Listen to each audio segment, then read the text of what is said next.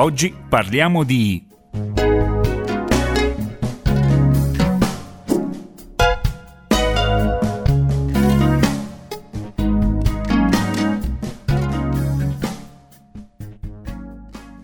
Un saluto da Raffaella Coghe, ben ritrovati allo spazio di approfondimento su tematiche di carattere psicologico.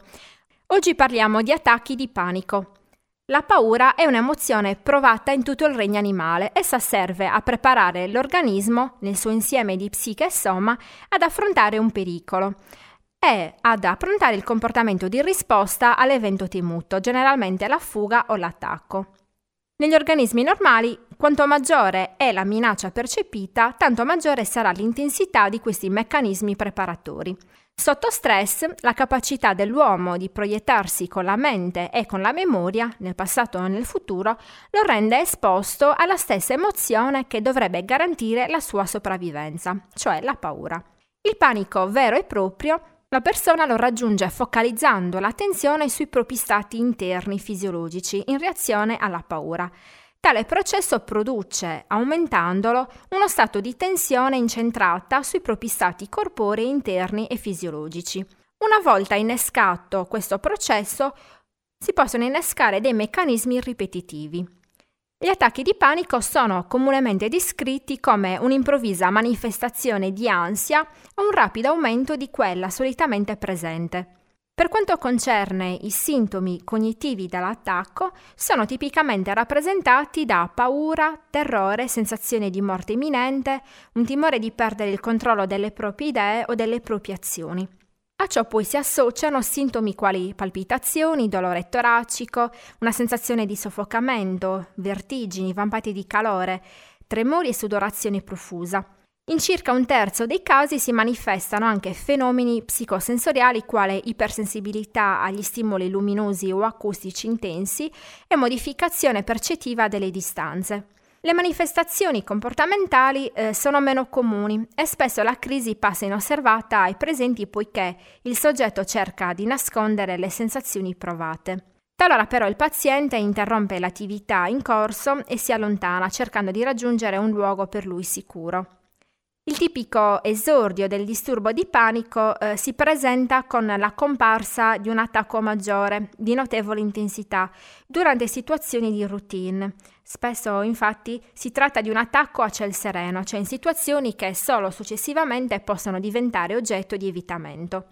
L'attacco di panico può essere presente anche in altri disturbi d'ansia, ma eh, si parla di disturbo di panico poiché a farla da padrone è la paura di avere altri attacchi imprevedibili e non legati ad una specifica situazione.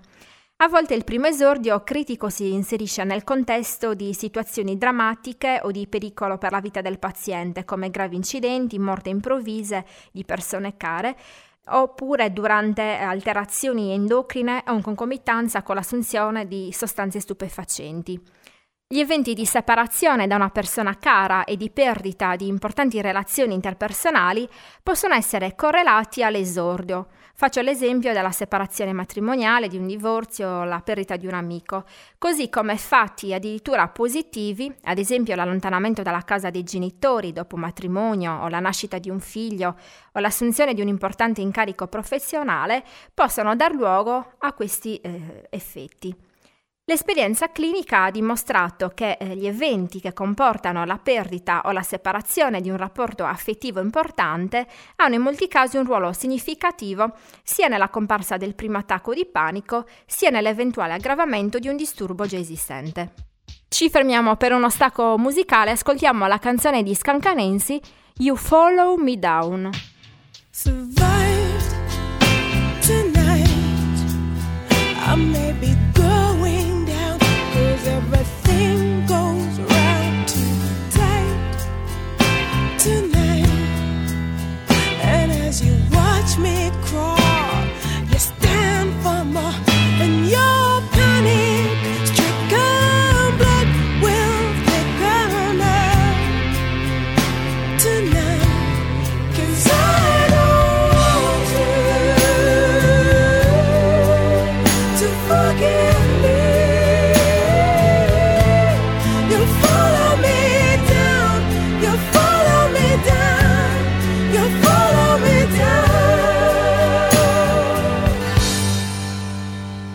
survive.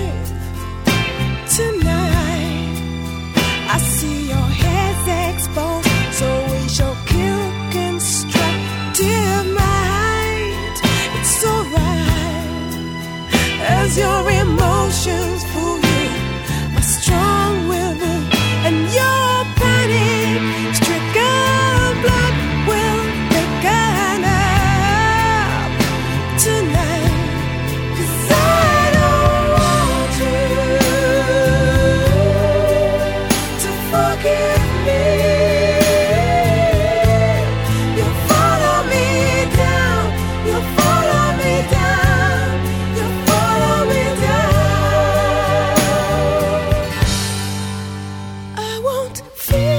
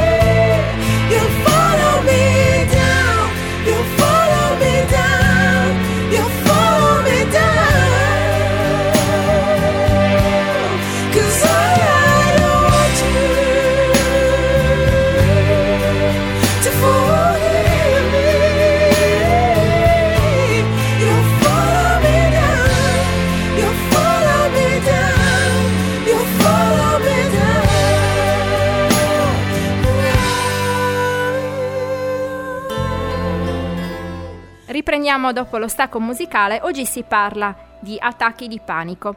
Alcune situazioni, pur configurandosi a prima vista come eventi stressanti, assumono invece un valore molto importante nell'avvio iniziale del disturbo e del suo eventuale aggravamento. Si tratta di situazioni che, indipendentemente dalle caratteristiche reali ed obiettive, vengono vissute dal paziente come trappole. Tali situazioni possono essere di diversissima natura da circostanze effettivamente stressanti in ambito familiare, ad esempio un rapporto coniugale di un certo tipo, la convivenza con altri familiari, a situazioni opprimenti in ambito lavorativo. Nella fase iniziale della malattia, gli attacchi, anche isolati, vengono ben presto accompagnati dal persistere di uno stato di paura ed ansietà associato a sintomi neurovegetativi. Questa condizione eh, spesso fonte di sofferenza soggettiva e di compromissione marcata del funzionamento globale, può esternare sia come persistente stato di allerta e di minaccia per la propria integrità fisica e psichica, sia come una paura della paura, ossia la paura relativa alla possibilità che possa verificarsi nuovamente un attacco di panico in situazioni di cui potrebbe essere difficile la gestione, quindi da controllare. Tale paura porta spesso ad evitare le situazioni ritenute potenzialmente a rischio. L'ansia anticipatoria, determinata dal timore eh, che gli attacchi di panico possano ripetersi, può infatti raggiungere un'intensità tale da essere fonte di marcata sofferenza soggettiva e da determinare una notevole compromissione del funzionamento sociale, lavorativo ed affettivo, limitando così la libertà e lo stile di vita personale. La paura tende eh, a generare confusione, stordimento, assenza. Durante un attacco di panico la concentrazione si focalizza sul pericolo, quindi il cervello esamina velocemente azioni alternative sotto pressione, dissociandosi quindi da ogni altro pensiero. In questo stato la persona può percepire un senso di estraneità da sé, cioè una sensazione di stordimento e di vertigine. Il ritmo del respiro può diventare affannoso, è possibile percepire del formicolio o sensazioni di torpore o vampate di calore. Mentre l'attacco di panico ha un'insorgenza improvvisa e dura pochi minuti, l'ansia anticipatoria invece cresce lentamente ed ha una durata anche di molte ore. Inoltre è possibile ridurla o controllarla allontanandosi dalla situazione ansiogena o cercando rassicurazione da una persona di fiducia. L'attacco di panico invece, quando comincia, non può più essere bloccato. Si comporta come una reazione del tipo tutto o nulla e sfugge ad ogni controllo quando il meccanismo ormai si è innescato. Circa un terzo dei pazienti soffre contemporaneamente di depressione e inoltre il 40% dei casi è presente una storia di abuso d'alcol o stupefacenti. Nel 20% dei casi i pazienti temono o sono convinti di essere affetti da malattia fisica e chiedono ripetutamente l'intervento del medico o di altri specialisti. Frequenti infatti sono le richieste di intervento al pronto soccorso. Le preoccupazioni riguardano in genere il timore di una grave malattia cardiaca come l'infarto o la paura di una morte improvviso per ictus cerebrale. Nei due terzi dei casi si vengono a strutturare le condotte di evitamento, conseguente al fatto che i pazienti associano gli attacchi di panico a situazioni o luoghi specifici evitando quindi di restare soli, di allontanarsi da casa, di recarsi in luoghi affollati, di usare mezzi pubblici, eccetera. In questo modo gli attacchi di panico diventano meno frequenti e più tollerabili. Tra le complicanze più comuni si trovano le fobie, e in modo specifico l'agorafobia, cioè il timore di situazioni sociali nelle quali in caso di attacco di panico sarebbe difficile fuggire o ricevere aiuto in caso di crisi improvvisa. In tal caso le limitazioni imposte dall'evitamento interferiscono con le attività quotidiane, quindi guidare, prendere treni, ascensori, e il paziente non è in grado di svolgere. Soffrire di disturbo di panico è quindi estremamente invalidante. La propria autonomia viene notevolmente ridotta e si inizia a convivere con estrema difficoltà con la paura della paura, evitando quindi luoghi e contesti considerati pericolosi perché probabili cause scatenanti. L'evitamento è dunque un fattore di mantenimento dell'attacco di panico, perché nel caso di situazioni critiche limita la possibilità del soggetto di provare ansia e di scoprire che questa non porta alla catastrofe.